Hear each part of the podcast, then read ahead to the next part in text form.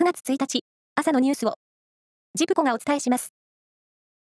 非常に強い台風11号は、沖縄本島付近から一旦遠ざかりつつありますが、しばらくは、風の強い状態が続く見込みで、高波に警戒するとともに、強い風に注意が必要です。また、台風は、この後、沖縄の南に進み、動きがゆっくりとなりますが、その後、北上して、再び沖縄地方に近づく恐れがあり、最新の情報に十分注意してください。旧ソ連末期に共産党独裁体制を立て直すペレストロイカを推進し、東西冷戦を終結に導いて、ノーベル平和賞を受賞した、ミハイル・ゴルバチョフ、元ソ連大統領が30日、亡くなりました。91歳でした。中部電力は、昨日、愛知県と名古屋市が2026年に共催する、夏季アジア大会の選手村跡地などの利用事業に関し、両自治体と基本計画協定を締結したと発表しました。名古屋市の旧名古屋競馬場の跡地に、商業施設や文章マンション、学校などを整備する計画で、2028年頃の施設供用開始を目指すとしています。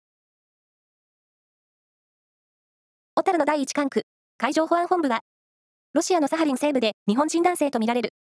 一人の遺体が見つかったと明らかにしました。北海道知床半島沖で沈没した観光船、カズワンの乗客か、乗員の可能性もあり、海上保安本部は、身元の特定を進めます。トヨタ自動車は、EV、電気自動車向けの電池の生産に、日本とアメリカで最大7300億円を投資することを決めました。これは、トヨタが昨日、発表したもので、2024年から2026年までの間に生産を始めることを目指します。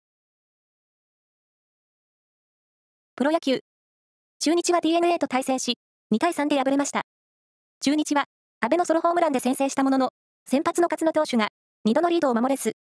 打線も7回以降、ヒットが出ずに反撃できませんでした。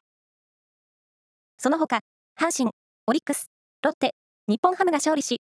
巨人とヤクルトは5時間28分の戦いの末、延長12回、規定により8対8で引き分けました。以上です。